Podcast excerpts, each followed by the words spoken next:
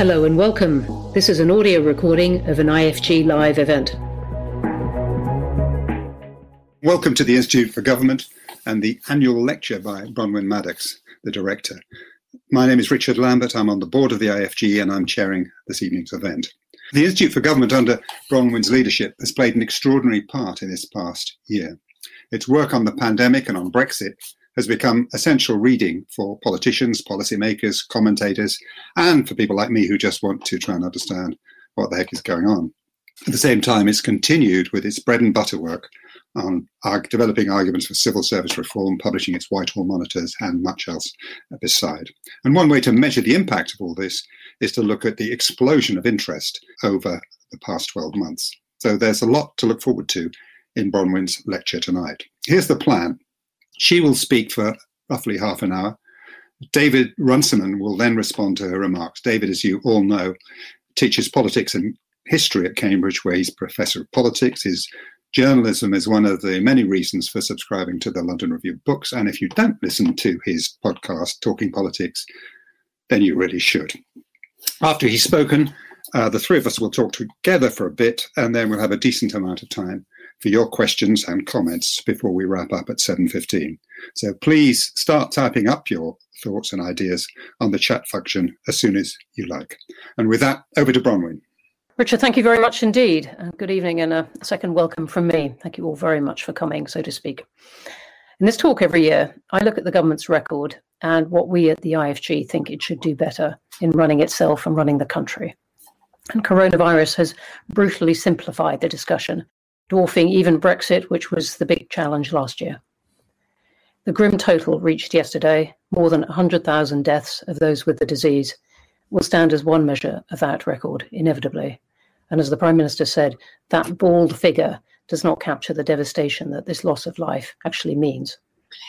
When at least 20,000 of those deaths took place in care homes in the first wave of the disease, and half of the total has occurred since November, it's right to ask what the government could have done differently. Boris Johnson said yesterday, we truly did all we could. And in one sense, I'm sure this is absolutely true. No one thinks he and his colleagues were not trying to do everything they could in this historic crisis, which took the Prime Minister himself into intensive care. But his government didn't do everything it should have done. He and his team have handled some things sure-footedly, but some things extraordinarily badly, and they've made some mistakes again and again.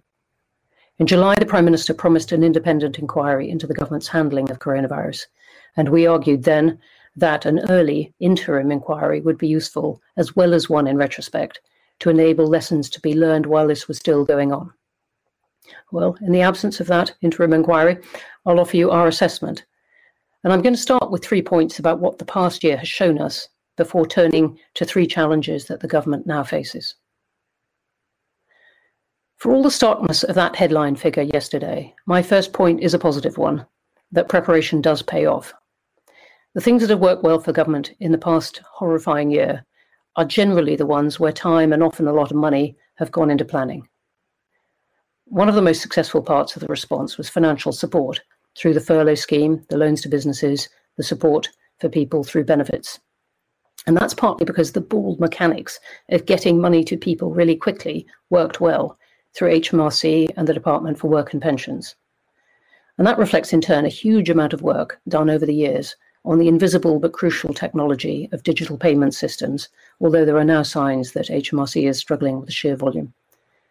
The much maligned Universal Credit did come into its own in terms of getting money to people quickly, although there is a legitimate debate about whether the actual level of benefit should be higher.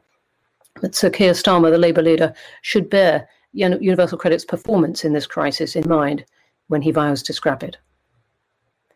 NHS capacity has also held up in a stark sense that hospitals have kept admitting patients.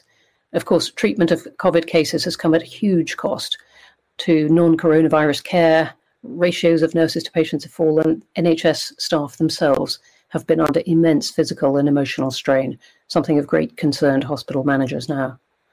But that the NHS was able to handle the numbers we've seen this year, particularly in this latest spike, at all, reflects the planning of recent years.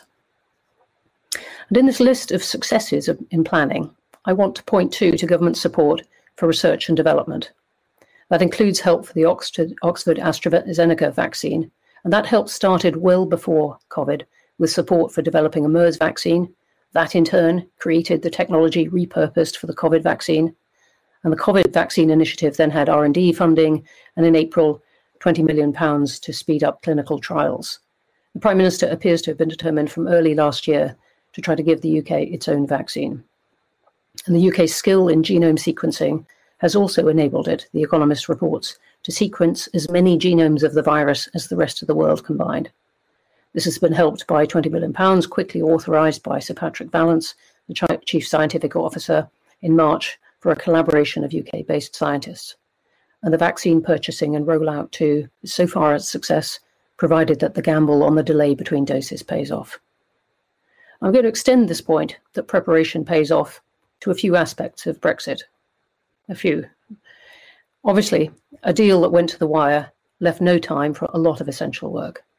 But in the tortuous last few years, some did get done. The IT, traffic management and infrastructure at the border have held up reasonably well, although much lower traffic levels at the moment, partly because of coronavirus, have helped. But there hasn't been the disruption at the Kent ports envisaged in the government's reasonable worst-case scenario, despite the added pressures of COVID testing for lorry drivers, although it is absolutely true that supply chains have been disrupted elsewhere. And the new Trader Support Service, which completes new customs paperwork for goods moving between Great Britain and Northern Ireland, that's also generally worked well, although the Northern Ireland Protocol has brought other problems. True, there is new friction at the UK's borders, and there may be more to come. That will inhibit trade. But planning, where it took place, did pay off. However, my second point about what this year has shown us is not cheerful. This crisis has exposed serious weaknesses in the way that Boris Johnson's government makes decisions and how it works out what it plausibly can deliver. That has led to some of the worst mistakes of the past year and many U-turns. It is perhaps understandable, though in hindsight a point of regret, that this government was slow-moving at the start as alarming reports came in from China and Italy. It was a brand new government. It was fired up on a big election win to do Brexit and levelling up. No government would want to tackle this crisis, but one that had been longer in office might have found it easier to accept this brutal change of priorities. The Prime Minister personally, also clearly, did not want to trample over civil liberties, an instinct which in normal times most people would be glad to see in a leader. But there is no such excuse for the slowness of the second lockdown and the third. Let's take too the discharge of infected patients from hospitals into care homes. That was one of the worst early mistakes and one of the reasons why the UK has such an overall high death rate. There were nearly 30,000 more deaths in care homes between 28th of December 2019 and 12th of June in the summer, compared to the same period in the year before, and of these, nearly 20,000 had death certificates mentioning COVID. The lack of communication with hospitals reflects a neglect of social care which long predates this government. But it also shows the way the Prime Minister was not consulting well with his ministers, and they with each other. The hesitancy of decisions, and their sometimes contradictory nature, also stems from a mishandling of science. The government has made a big point of always following the science, but it should have been clear that it needed to weigh the science, that is, projections of loss of life from coronavirus, against other health risks and against the economic cost. It tried essentially to abdicate responsibility for these immensely unpalatable decisions by invoking science, and that in turn misrepresents science, which of its essence is always evolving its conclusions and sometimes does so more slowly than ministers would like. The government has pretended to certainty where it did not exist, for instance in estimates of the R number or the benefit of mask wearing or whether it was safe to stand at 1 meter or 2 meters from someone else. That misleads people about the nature of decisions that a government has to take, which are of necessity judgments in the middle of uncertainty. The public might have been more tolerant of U-turns, and the government made fewer of them, if ministers had understood this point better and indeed communicated it better. The consequence of scrapping exams, the uproar over grades and university places, the whole spectacular summer mess in education, that has been another of the worst mistakes. Because of the impact on so many pupils, because the problems of the first approach to awarding grades were entirely foreseeable, because they unfurled almost in slow motion, compared to the speed with which other decisions had to be taken. And that continues. Gavin Williamson, the Education Secretary, has still not said how pupils are to be graded this year, weeks after he scrapped public exams for a second time. It is clear the Prime Minister made some decisions quickly himself, such as the abortive direction to schools to reopen in June, without taking into account the views of the department, which would have explained the problems in doing so. The Treasury appeared to be an early exception to this record of hesitant and ill-judged decisions. It made good early decisions very quickly on financial support, getting the right people in the room. For instance, HMRC talking directly to Rishi Sunak, the Chancellor. Sunak's team were also canny enough to get businesses and unions to endorse their steps. But then they failed to use the months that followed to address the bluntness of the schemes in targeting the most needy, diverting money away from those who didn't need support, and combating fraud. Overpromising has been one of the government's worst mistakes, as in promising an end to lockdowns, or schools returning, or gathering for Christmas, or what a tracing app could do. It's in danger now of overpromising what vaccines can do in retrieving daily life as it was. Overpromising might step from the Prime Minister's personal desire to bring people at least some good news, but it has been damaging for public trust and parliamentary support. Ministers, and this is a point the IFG makes in our ministerial training, they could do with a grounding in modelling, in statistics, in estimates and probability. And the Prime Minister does need to use the Cabinet more in making decisions. If Boris Johnson has a reshuffle, he should bring in heavier hitters with more experience, who can also tell him when they think he is wrong. My third and final point about the past year is that it has exposed a deep confusion about accountability. Who is accountable for results? Ministers, officials, advisers, agencies, all of these? Take the case of Priti Patel, Home Secretary, and the recent incident of police records inadvertently wiped. It's hard, in our view, to argue that she should be held directly responsible for the unfortunate change to the software back in November, although she's certainly accountable to Parliament in explaining what happened and what is going to be done in her department to reduce the chance of such mistakes. This is a domain of responsibility that, in our view, falls under the Permanent Secretary of that department, with systems that should be assured by the Government Digital Service and may also fall under the Cabinet Secretary and Chief Operating Officer of the Civil Service. We are in favour of Permanent Secretaries having to account to Parliament for a much wider range of questions than the financial ones that are part of their role as Accounting Officer, where constitutional responsibility is already clear.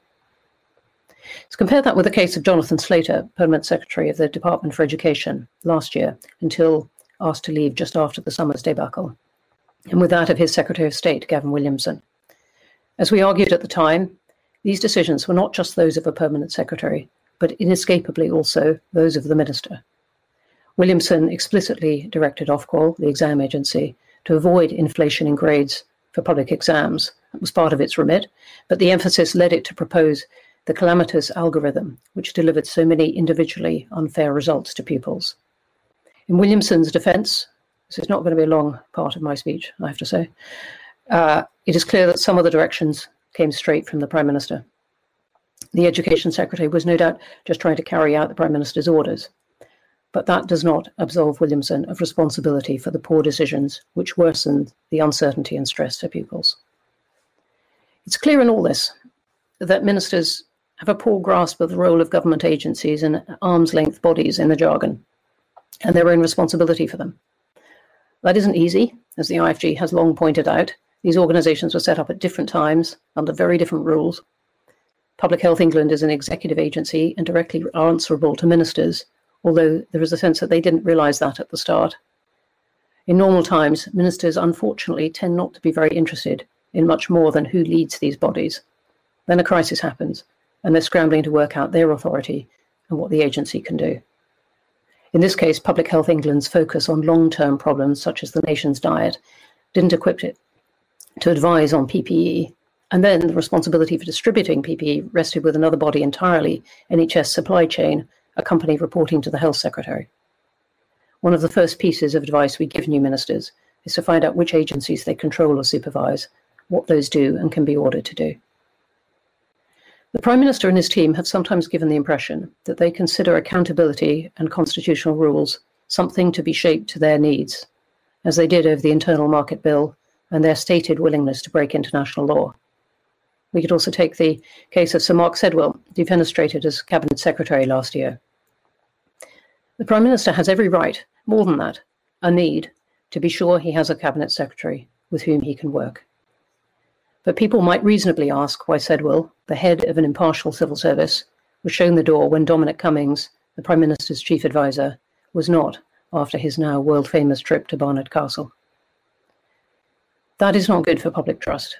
At a time when the government is enforcing great incursions on civil liberties and demanding great sacrifices, it matters. The result is that public trust in government is even lower than it might be, although expectations of what government can and should do are at the same time high. That is perhaps the government's greatest challenge in the coming year, which I'll come on to now. There are all kinds of things in this year to come beyond coronavirus. Those include net zero, where Britain's hosting the COP26 climate change summit in November, and with the exit of Donald Trump from the world stage, might actually be able to broker an agreement. The G7 meeting in June, also hosted by the UK, will give a chance for the government to make clear its still insubstantial notion of global Britain. Relations with the EU are inevitably going to take a lot of detailed work, but coronavirus still dominates. So the first task, this is the first of 3 points I'm going to make. The first task is recovery and rebuilding from the devastation of the pandemic. One senior civil servant said to me that it resembled the scale of the task faced by the Attlee government after the Second World War.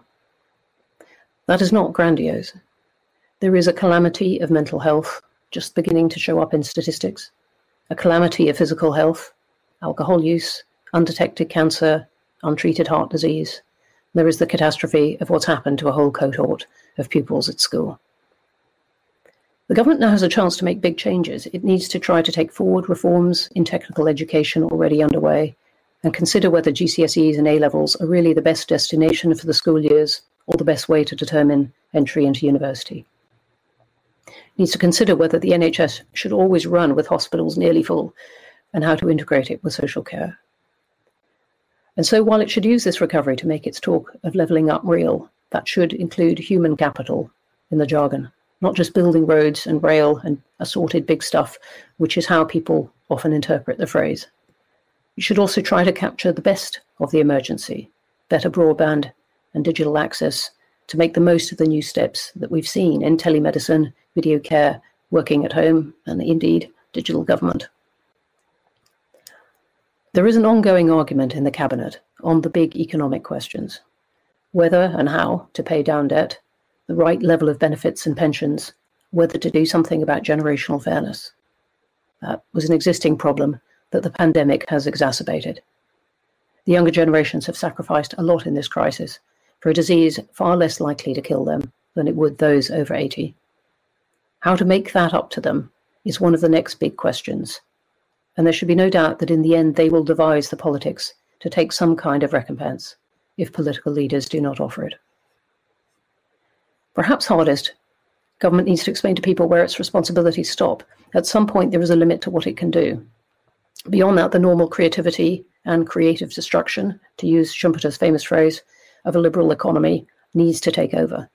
The government is responsible for steering a course during this suspension of normal life, but it is not responsible for every part of recovery when those constraints ease, one of the hardest things to explain to people. As an illustration of this problem, contrary to what news reports might suggest, there has been a sharp fall of the number of businesses going bust, down 35% between April and November compared to the same period the previous year.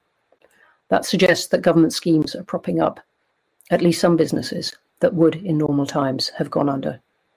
Government needs to get back to normal service at some point, as the Chancellor keeps saying, but it will be very hard politically after a year in which its spending and responsibilities might have seemed limitless. My second point, the government's big tasks for the year should be the reform of the civil service. This is at the heart of what the IFG does. Dominic Cummings, the loudest advocate of these reforms, might have gone, but his agenda, which we broadly welcomed, should not. The danger is that it now disappears.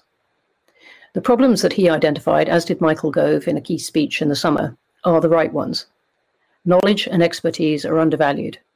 The modern world is complex. Details take years to master to the point where you can make good decisions. Economics, finance and banking, transport, energy, defence, digital technology, medicine. It baffles me that people still think these can be mastered within a few days of taking up a new job. And pay and promotion don't reward those enough, and they still encourage people in the civil service to move between jobs as much as they can. Sir John Kingman, former Second Permanent Secretary at the Treasury, gave a speech at the IFG just before Christmas, where he said that someone had to grasp the pay problem at some point, given the huge differential between the civil service and, say, consultancy or banking. The device of employing more experts and consultants in what amounts to a parallel civil service is the current way around it, and there is no public appetite for paying politicians more, and so a rise in civil service salaries is then probably also inaccessible. But the civil service will only get the skills it needs if it tackles these problems, and as this year has shown, it really matters that those skills and knowledge are there. My third point about the challenges the government faces this year is about devolution. As the Sunday Times poll showed at the weekend, independence for Scotland and a border poll in Northern Ireland have got growing support, as does, at a much lower level, independence for Wales. We're publishing work questioning the record of the devolved administrations in public services, but there is no questioning the fact that devolution is very popular. The UK isn't alone in this. Unions are strained in many places, not just the EU itself, struggling to get a united front on vaccine purchase or travel, let alone its key democratic values or members' financial support for each other. The US has had a searingly divisive presidency and election. In Canada, separatist tendencies long quiet and bubbling up. In this crisis in the UK, devolved governments have expressed resentment, in our view justified, at not always being consulted by Number 10, or given very little warning of money heading their way so that they can't plan well how to spend it. On the other hand, those governments, particularly the one led by the SNP, have a deep political interest in demonstrating just how different they can be from England. And when they take different directions, it can lead to unfortunate results for the country overall, as in the period when Wales had cancelled its public exams, but England had not, threatening to render a year of school results very hard to compare for universities and employers.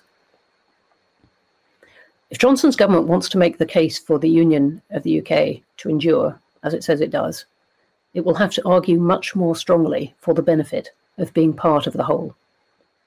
It is, it seems to me personally, a pity if the answer to every difference is to break up a union into smaller pieces. Sometimes, when groups of people simply do not want to live with each other, of course, that is the answer. And some of my formative years were as a reporter in the Balkans and the Middle East. Even so, identity politics treat harshly the question of what to do with a minority who disagree with the majority, and there always is a minority. So if the UK government wants to make its case, how does it do it? Not just with more powers, although those are one route, but more representation, and the future of the bulging House of Lords is rightly again in question. Not necessarily with more money, as our work has shown, coronavirus has diverted more money to the devolved administrations through the Barnett formula this year, a total of £16 billion in extra funding. But with more consultation and more display of what can be done in common, such as the development and purchase of vaccines. And indeed, by showing that it is learning the lessons of this horrendously painful year, as I've been discussing. So let me say this in conclusion. Coronavirus has been an extraordinarily difficult threat to combat. It strikes at people's deepest fears. What's more, and this clearly has been the Prime Minister's anguish, it's forced the government to override some liberties that are at the heart of the UK's values. For just that reason, though, the government's fluidity in interpreting the Constitution should be of great concern. The government needs to take extra care to show that it respects institutions and principles. If people are not to wonder whether it makes up rules to suit itself, it does not help when it appears to hold those rules, including international law, very lightly. The hardest task now facing the government is setting expectations for people. The despair of businesses told they can't open for months is painful.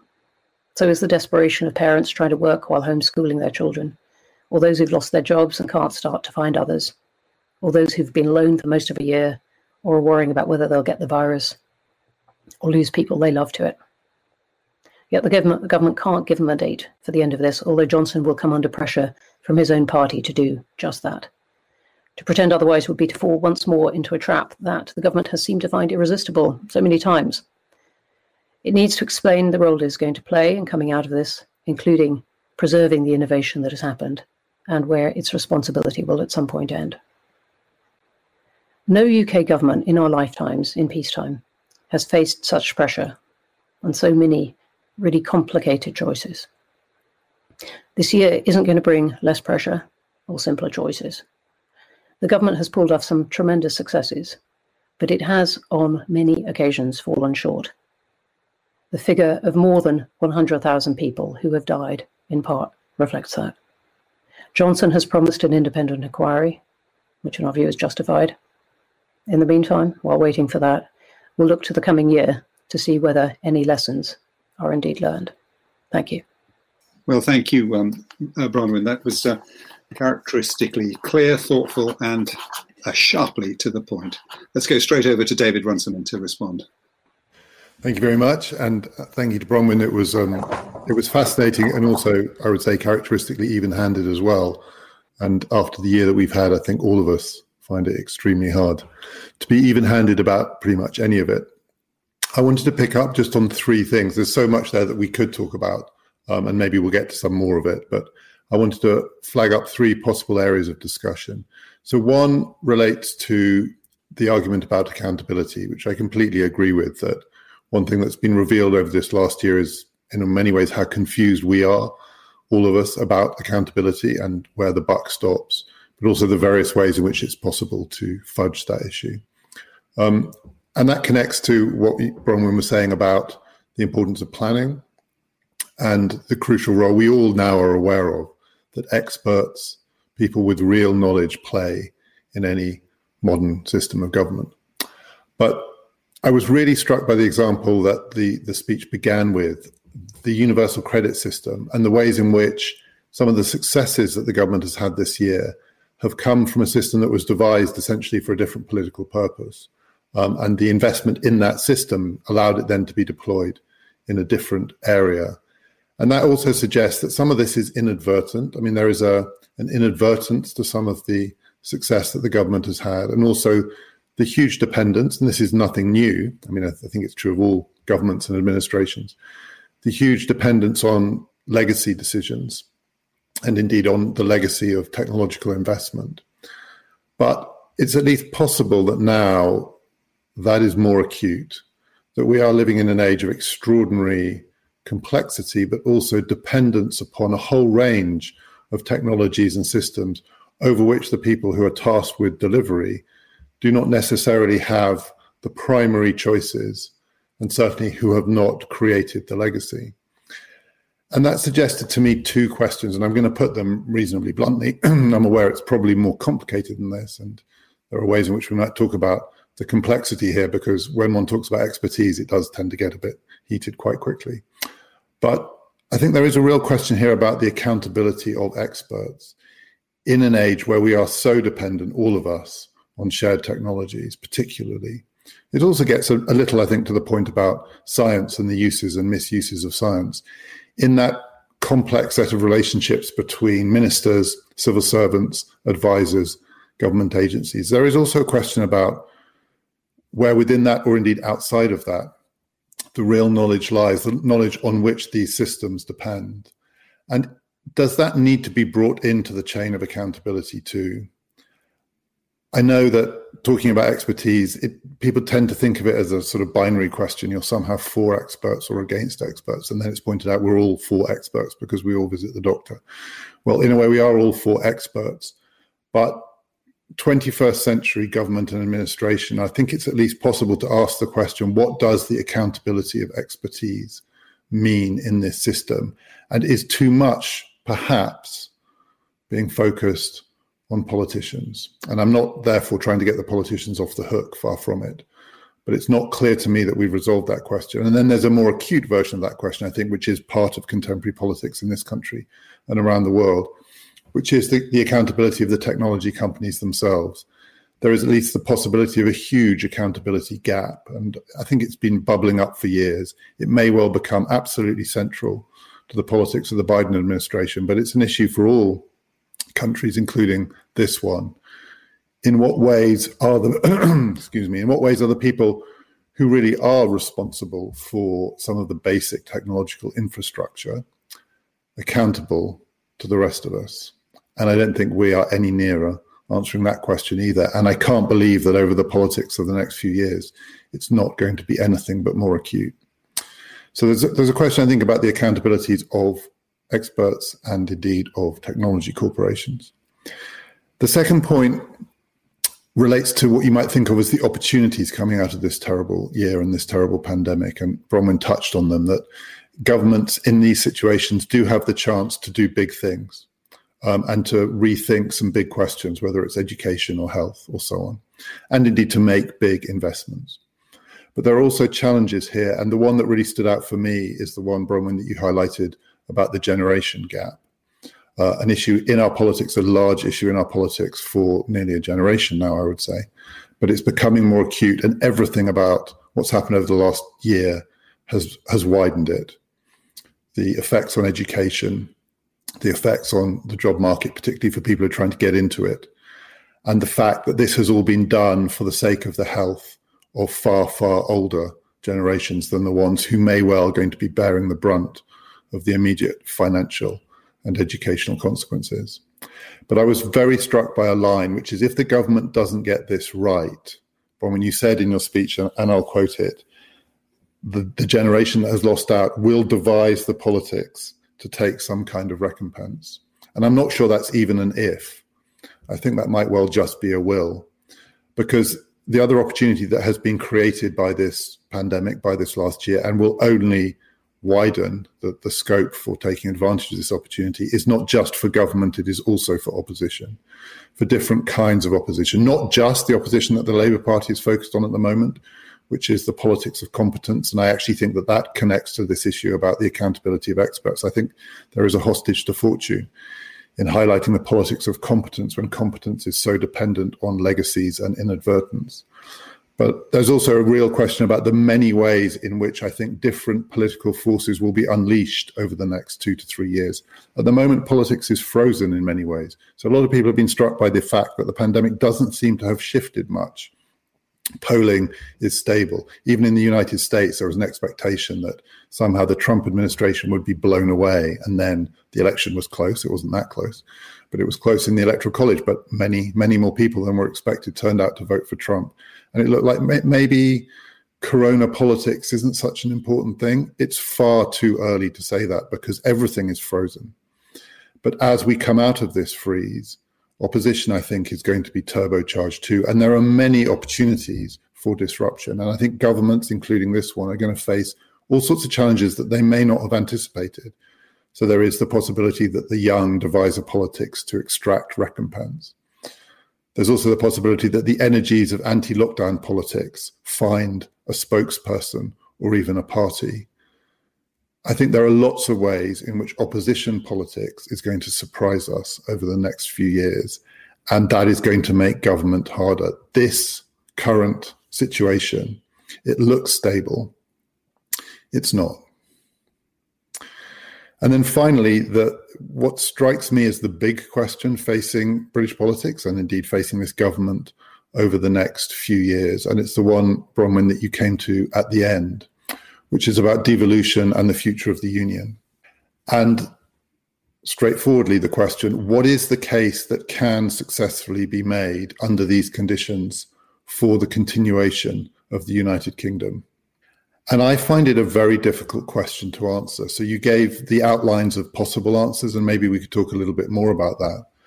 But it connects a little bit back to what I was saying at the beginning, that there is a temptation to fall back on a kind of legacy defense of the union connected to complexity and interconnectedness and the ways in which so much of what needs to be done by government in the 21st century intertwines with all sorts of other jurisdictions, so that the disentanglement is hard.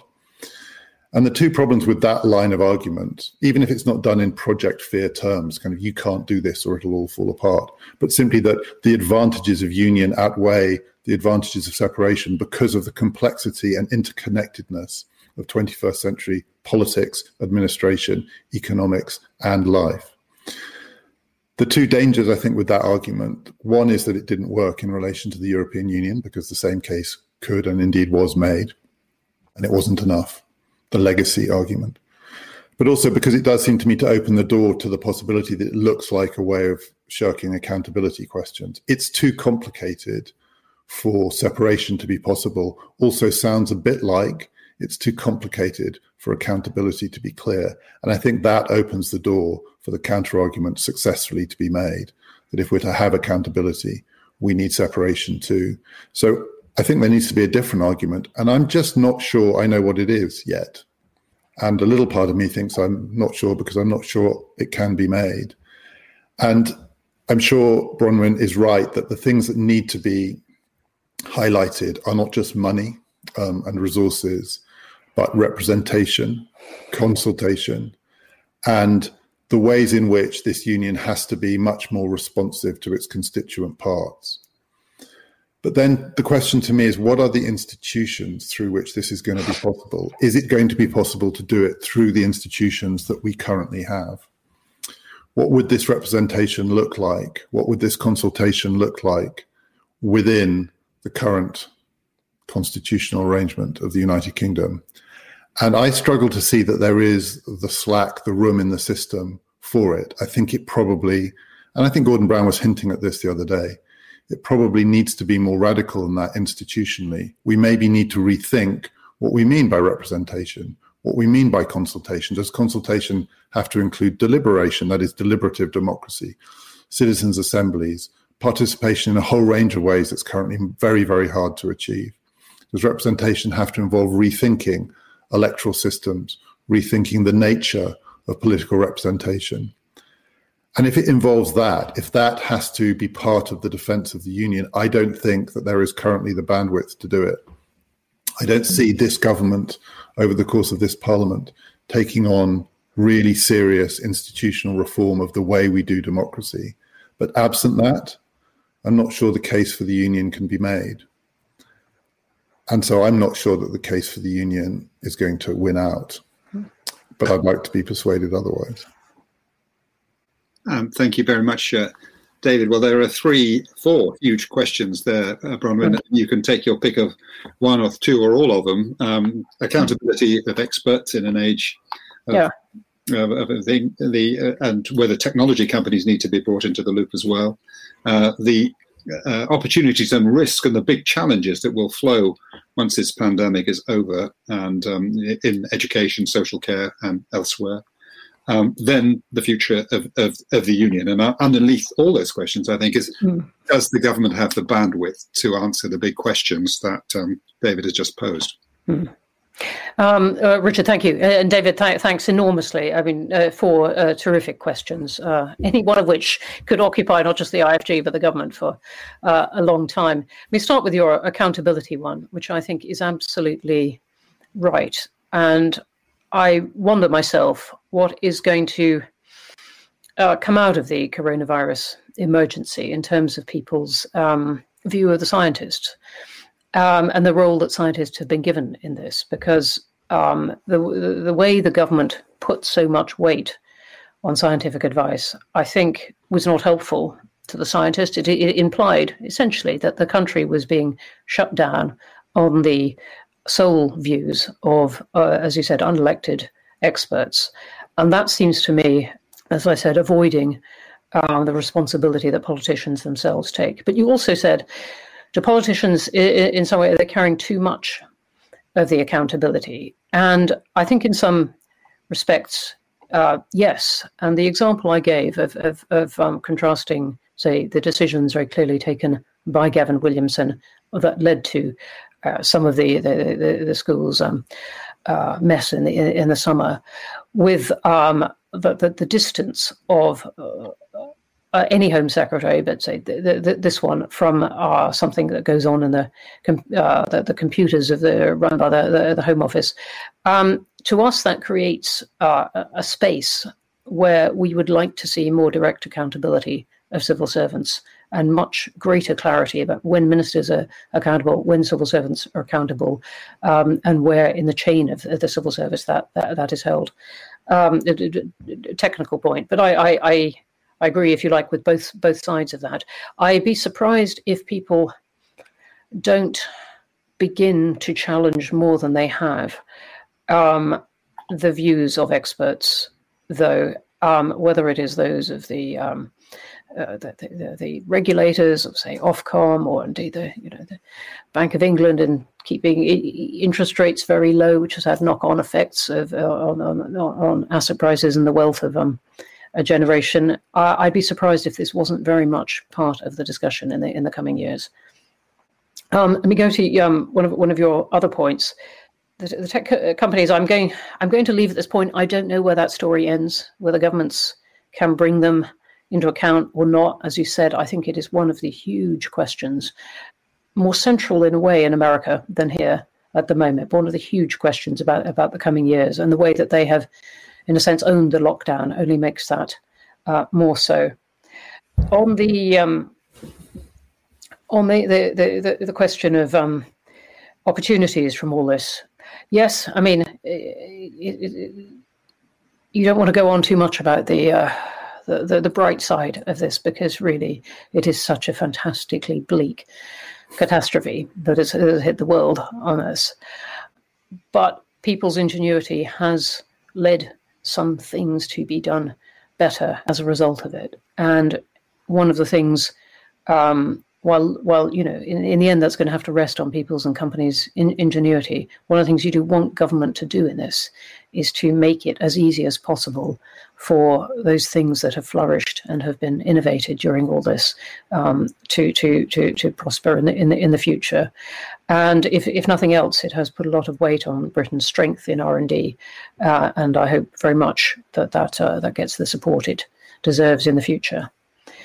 On the union, I agree, it's not even just bandwidth that the government lacks. I wonder whether it lacks, and spaces it, but with this other drama going on, dramas on every side of it, every bit of what government does at the moment, whether it can find the distance to appreciate, whether the perspective rather than distance to appreciate what is at stake, and find the language and the responsiveness to address the threats that are rising up, to the threats to the union.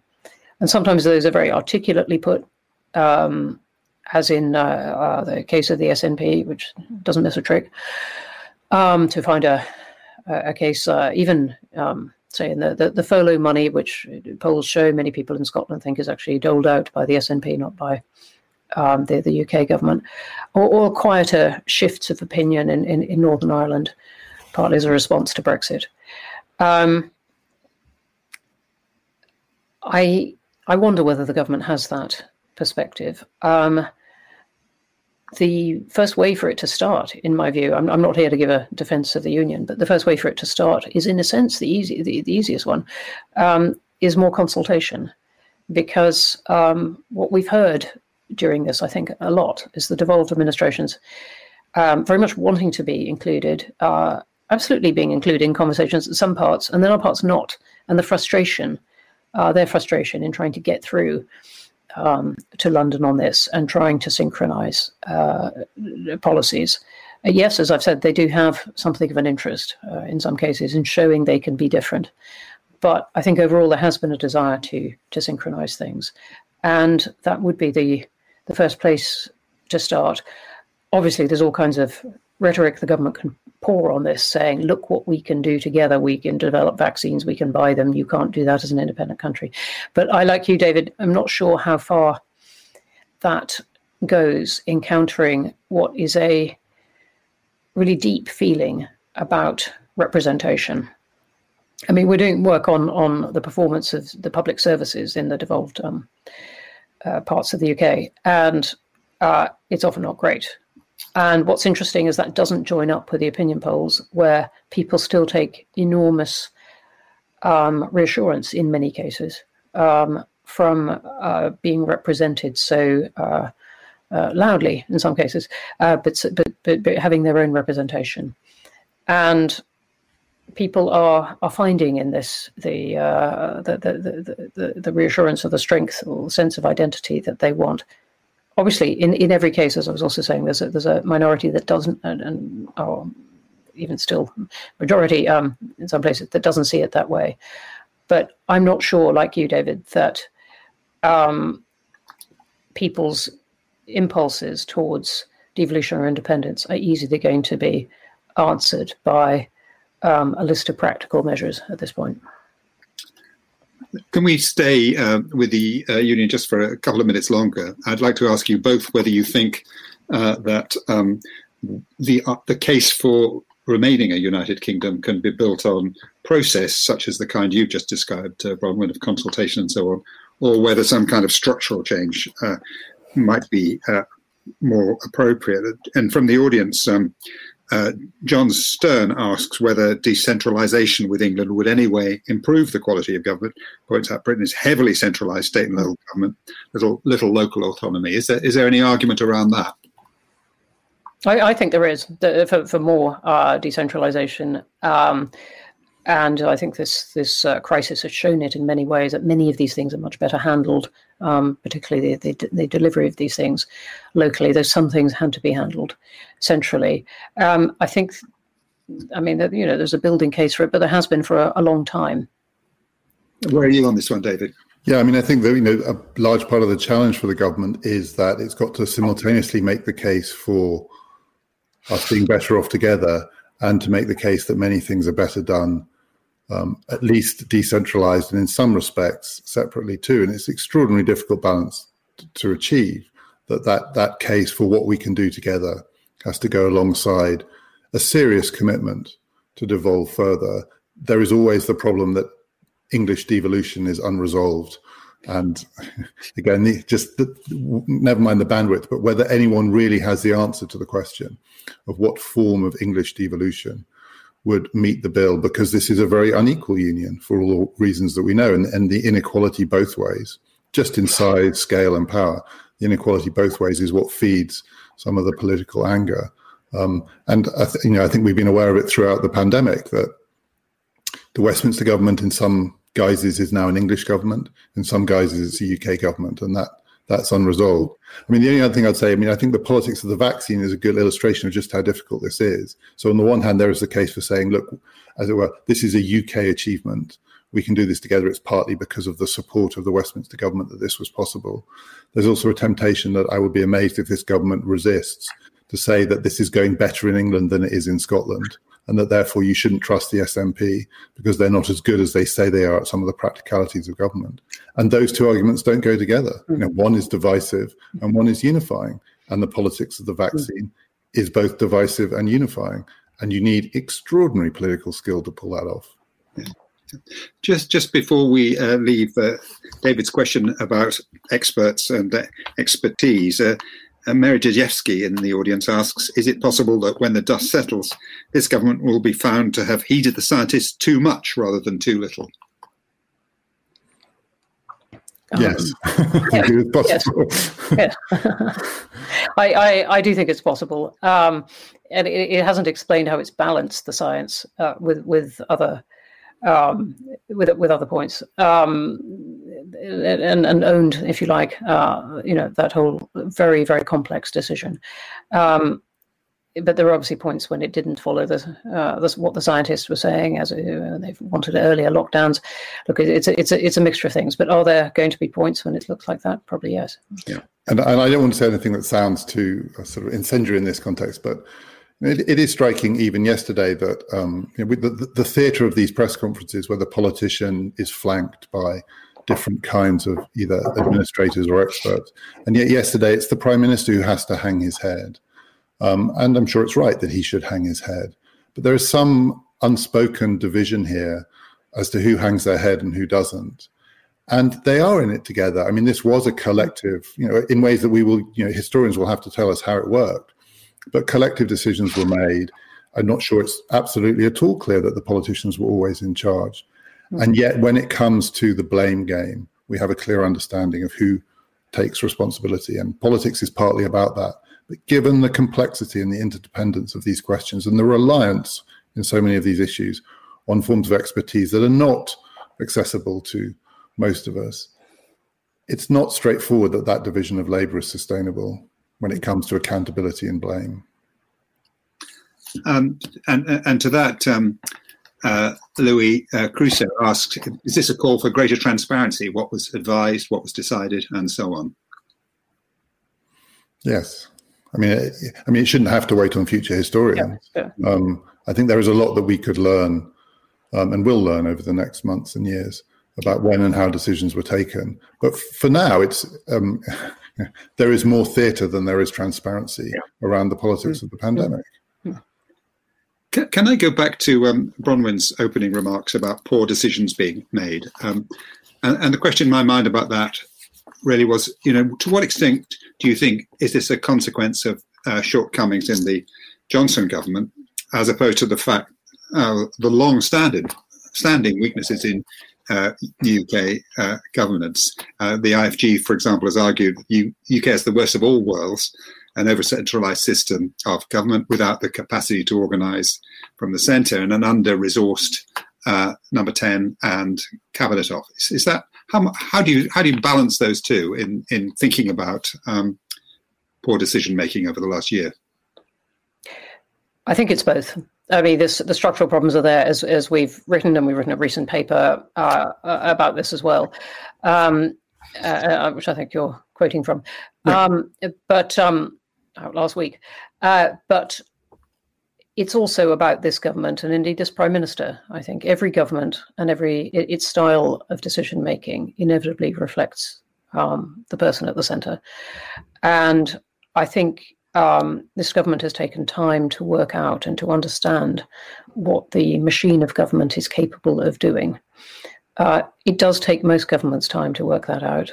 It's partly why we spend time with new ministers, or indeed aspiring ministers, to explain how it works and how you can get stuff done. But I think this one, anyway, was going to find it a bit harder, perhaps because of the speed at which it wanted to take decisions and the ambition of the slate of things it had that it wanted to do even before coronavirus came along. So it is a conjunction of these things. And then, as I said at the beginning, adding just the newness of the government into it all added a further degree of strain, I think, because it takes any government time to work out what committees is it going to have every day, just how is it going to run itself. So you've got three things there. Yeah. Anything about David? Well, I mean, in a way to sort of push a question that I just touched on in my remarks, and I'd be really interested to know what Bronwen thinks about this, which is the risks of the current opposition strategy, which is to focus on competence, given that two things are going on here. There is the question of the incompetence of this government, and then there's the question of the structural challenge to be competent under these conditions for any government, given the range of institutions that it has to work through, and whether a really convincing case for the politics of competence has to include structural reform. That is, if we want competent governments, it's not just enough that we have people who take competence seriously, but that actually the conditions for competence are, some of them, independent on whoever happens to be in power. And that sort of reform, which is not part of the opposition case, not least presumably because it's not headline grabbing and it's boring, but that sort of reform for the politics of competence to be convincing has to be part of the package. Could you take that forward another couple of minutes? Just what do you mean by that kind of reform? What do you have in mind? Well, I think it will. So, I mean, there's an international comparison that we need to make here too. So, yes, the UK government has done worse, no question. But in a sense, all governments have found this enormously challenging. And the different challenges are often a function of the kinds of governing systems in which they operate. You know, the Italian government, I'm sure, would say that, you know, it has struggled partly because of the structure of Italian politics, the relationship between the centre and the regions, the ability of governments to take decisions in a timely manner, and so on. If it is the case, and it must be at least possibly the case, that any government would have struggled under these conditions, is it enough just to say we would have done it better? That's, I mean, I'm wary of it. I think the current opposition to this government risks running out of steam because it places too much emphasis on the thought that they would have done it differently. Yeah. And some of it seems baked into me. Yeah. But I genuinely would like to know what Bronwen thinks. I mean, she knows much more about this than I do. I think some of it is baked in. I was thinking as you were talking of whether we could snaffle the creating the conditions for competence as one of the IFG's taglines. Very alliterative. Yes. I'll work on that.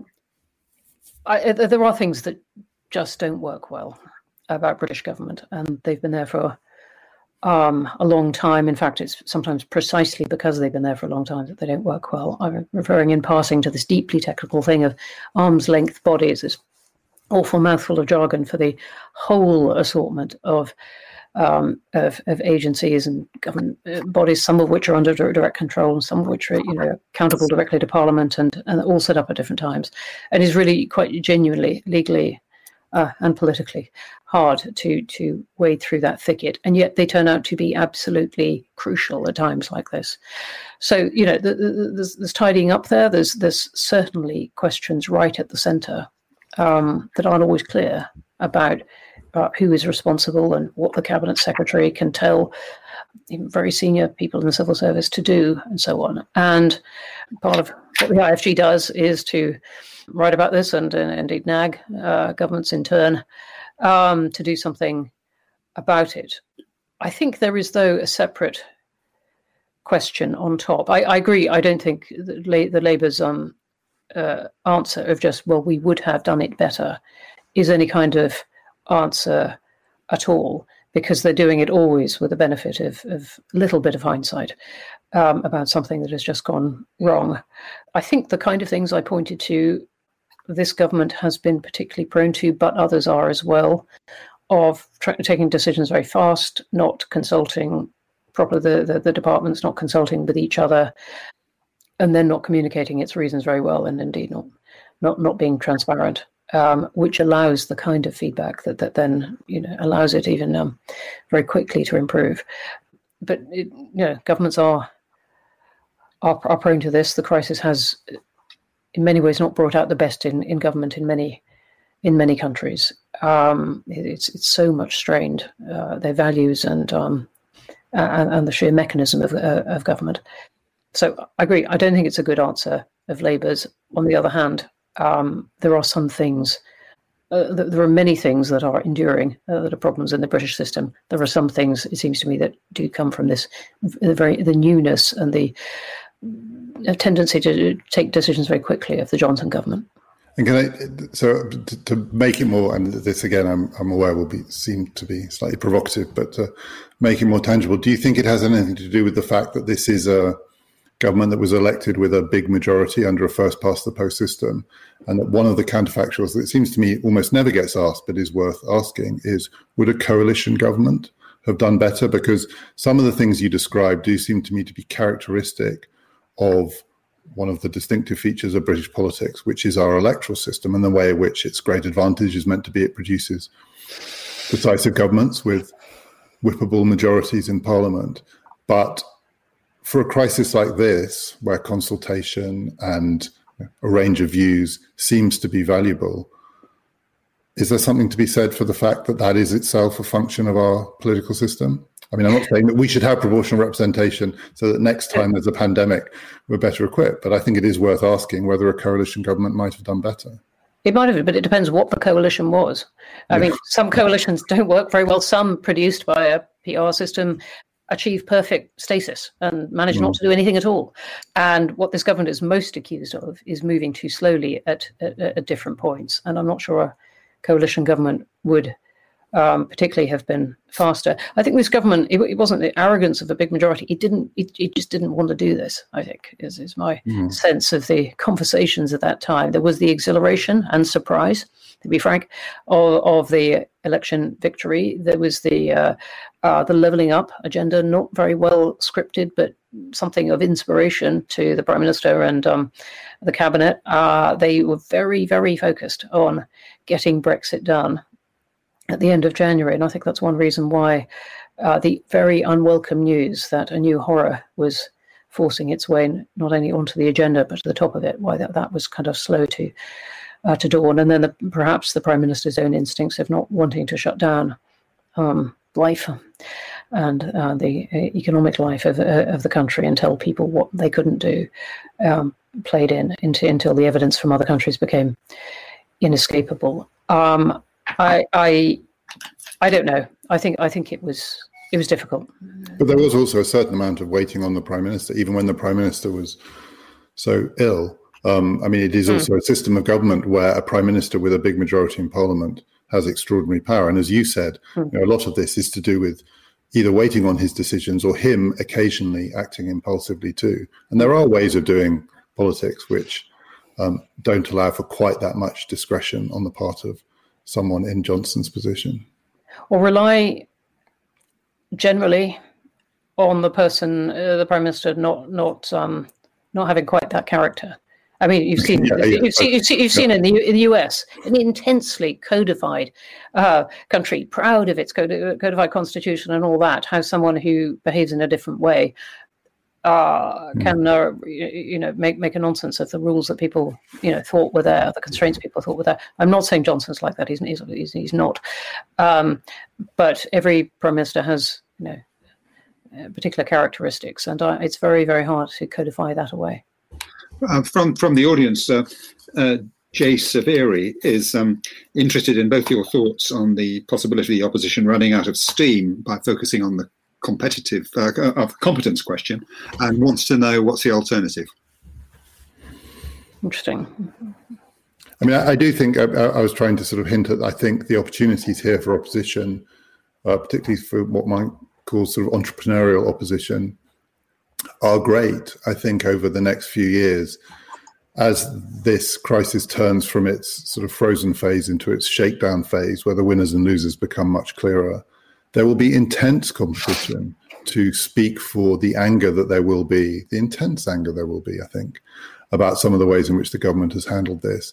And I do not think that the current opposition party will have a monopoly on that, even under a first-past-the-post system, even when the UK is potentially fracturing and the SNP is also monopolising a certain kind of opposition too. I mean, I think we've forgotten that not that long ago, the two-party system itself seemed to be coming apart. And in many ways, the last few years are anomalous relative to the previous 20. And there is the possibility here, I think, for other parties to emerge. And I do think we should all think seriously about where the real anger that there is among many people about lockdown itself is going to go, because I don't think that that's going to go away. And again, I think there may be politicians who are able to exploit that on one side, just as I think there may well be politicians, and maybe it'll be the Green Party, maybe it'll be other parties, who can channel the anger of people under the age of 35. I don't think Labour has a monopoly on it. I think the real political task, Labour or this government, is to put words to give people a vision of what life after this is going to be like. So start with the NHS. Are we going to really run it absolutely at the edge of capacity, as has been the case for years, or do people want a health service that has more ability to take in crises, and where the people working in it are not so savagely strained as they have been in this? That's a question. It's a political decision. It's a political decision for the people of this country. But what public services look like coming out of this is one of the big questions. Obviously, another side of that, how that gets paid for. Labour's begun to try to put out its economic view. I have to say, not desperately, emphatically, in a way that to me resonates yet with the scale of this problem and what life after coronavirus is going to be like. It needs to put words to the positive side of this, to the transformational side of this, as we've been talking about. It needs to pick up these questions that capture the wishes of the country. What level of benefits? Don't mind the row about the £20 being maintained or not. I mean, that is an important row, and it is a lot of money for those people. But Labour could take that and run with it into a whole discussion about whether the level of benefits in the UK, which has fallen behind that of many, many countries and has not risen that much for many classes of people on benefits for over the past 45 years, whether that is something the country wants. So using this as a chance to talk to the country about what it wants of itself. And indeed, part of that is the union itself. Well, Labour has tried to say, look, we're going to talk about lots more powers, and we're going to actually initiate that conversation. And I think that's good. That has slightly bloodless feel to me at the moment about it. But I think the political task is to put words to the future of this and try to get a sense from the country and lead the country into what that future is going to be. A question both of you have sort of prompted in my mind is how has politics changed by the fact that over the last year we've been given the impression that after all there is a magic money tree? How does that change the game? It does change it. If you take the £20 a week that I was talking about, I mean, that just to start off with cost £6.6 billion a year will be more as more people go on to that benefit, which is almost certainly going to happen. And yet the difficulty for the Chancellor is that that which in the old days would be a lot of money for a Chancellor to find sounds like very little compared to the eye-watering sums. I think it does change it, and I think it should change it. We are in a time of low interest rates. Maybe that doesn't go on forever, but it is persisting at this point. And the main thing is for political parties to try to work out how they are going to help the country build its future. And those economic questions, they are definitely there, but they are not as pressing as the other ones, I think. And so I think it's absolutely right. Politics has changed right across. And I mean, Bronwen and I talked about this in another context, and we haven't yet mentioned the politics of climate change, which inevitably is going to factor into that question about what kind of a future this country wants coming out of this. But there is the case for saying that if we can spend on this, we can spend on the other great emergency that we face too. But at the other end of the telescope, as it were, there's also the thing that Bronwen touched on at the beginning of her talk, which is relatively small investments produced extraordinary results when it came to the vaccine under the pressure of time, because the crisis was so acute. And I think there are many people thinking about whether that case can be scaled up for the kind of investment, not necessarily just in infrastructure, but also in the innovations that we probably are going to need to tackle the great, I think, crisis of our time that's coming, which is the climate crisis. So I think it has changed the dynamics of it. I think it has done more than just change the rhetoric. I think it's actually changed some of the possibilities too. But part of the problem is we've both discovered that there is a magic money tree and we've spent the money. I mean, that's the two things go together. They're not separate. There aren't too much magic money trees, I don't think. But maybe there is another one hiding somewhere.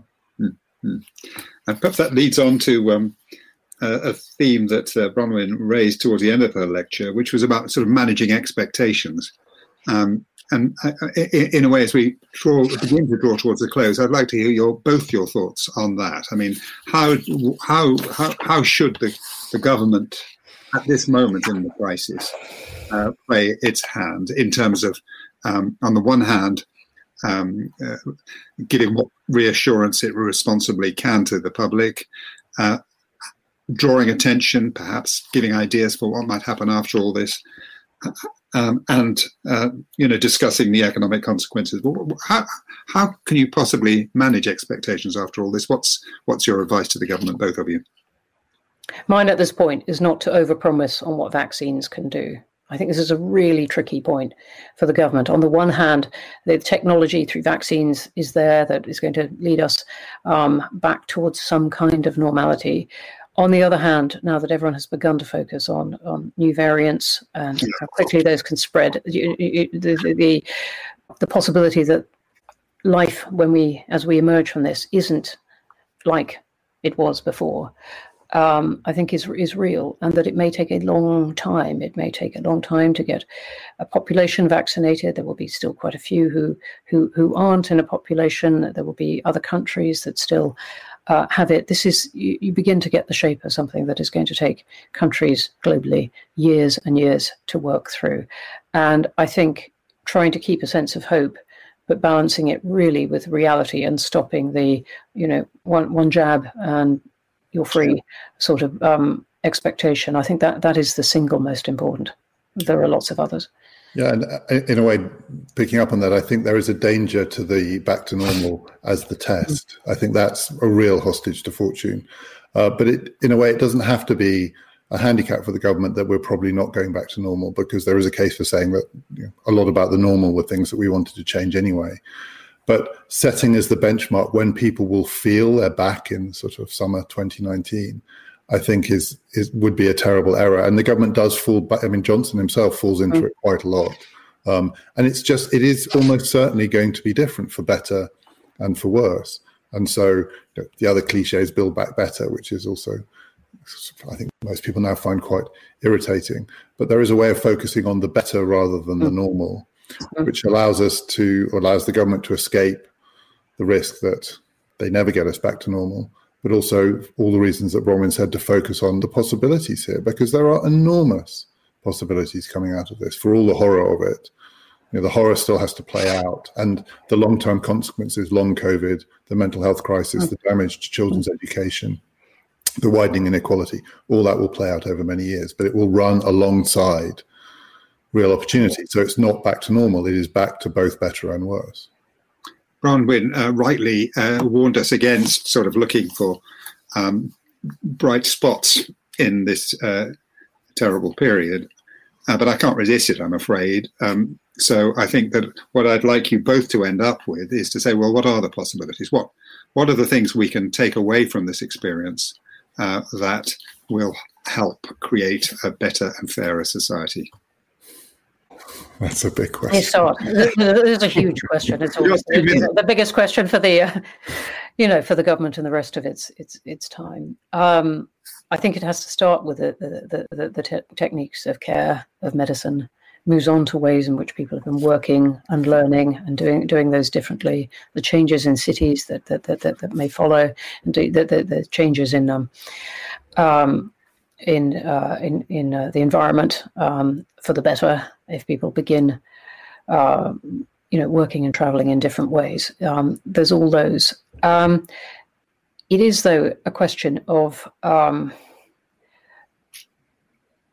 there are very hard questions in there to answer beyond the technological, if you like. And I think that the governments that really succeed in these are the ones who address the questions about inequality, address the questions about what has happened to the poorest in our countries who have been hit very, very hard by this, and manage, directly to address that and try to get to not just rebuild, which is an awful structural sense, but, recover and lift people out of this. I talked at the beginning about the Attlee government, and one senior civil servant said to me, this is how we're thinking of it. I'm not sure we can quite get to the scale of that at the moment, but we know it's there. And I think really trying to address some of those questions and say, we know they're there. We want to lift people out of this and into a future where we help them not only recover from this, but make the best from it. That's going to be the task of politics. But there are so many steps in that. It really is very difficult. If I was to say in one sentence, it would be that the two big gaps in our politics, the education gap and the generation gap, have been exacerbated by what's happened over the last year, which means they're harder to ignore. And therefore, any government is going to have to address the growing inequality between young and old, which I think is real, in the way that benefits and advantages are distributed, and between those with and those without various forms of education. I just think something which was growing and yet neglected can't be neglected any longer.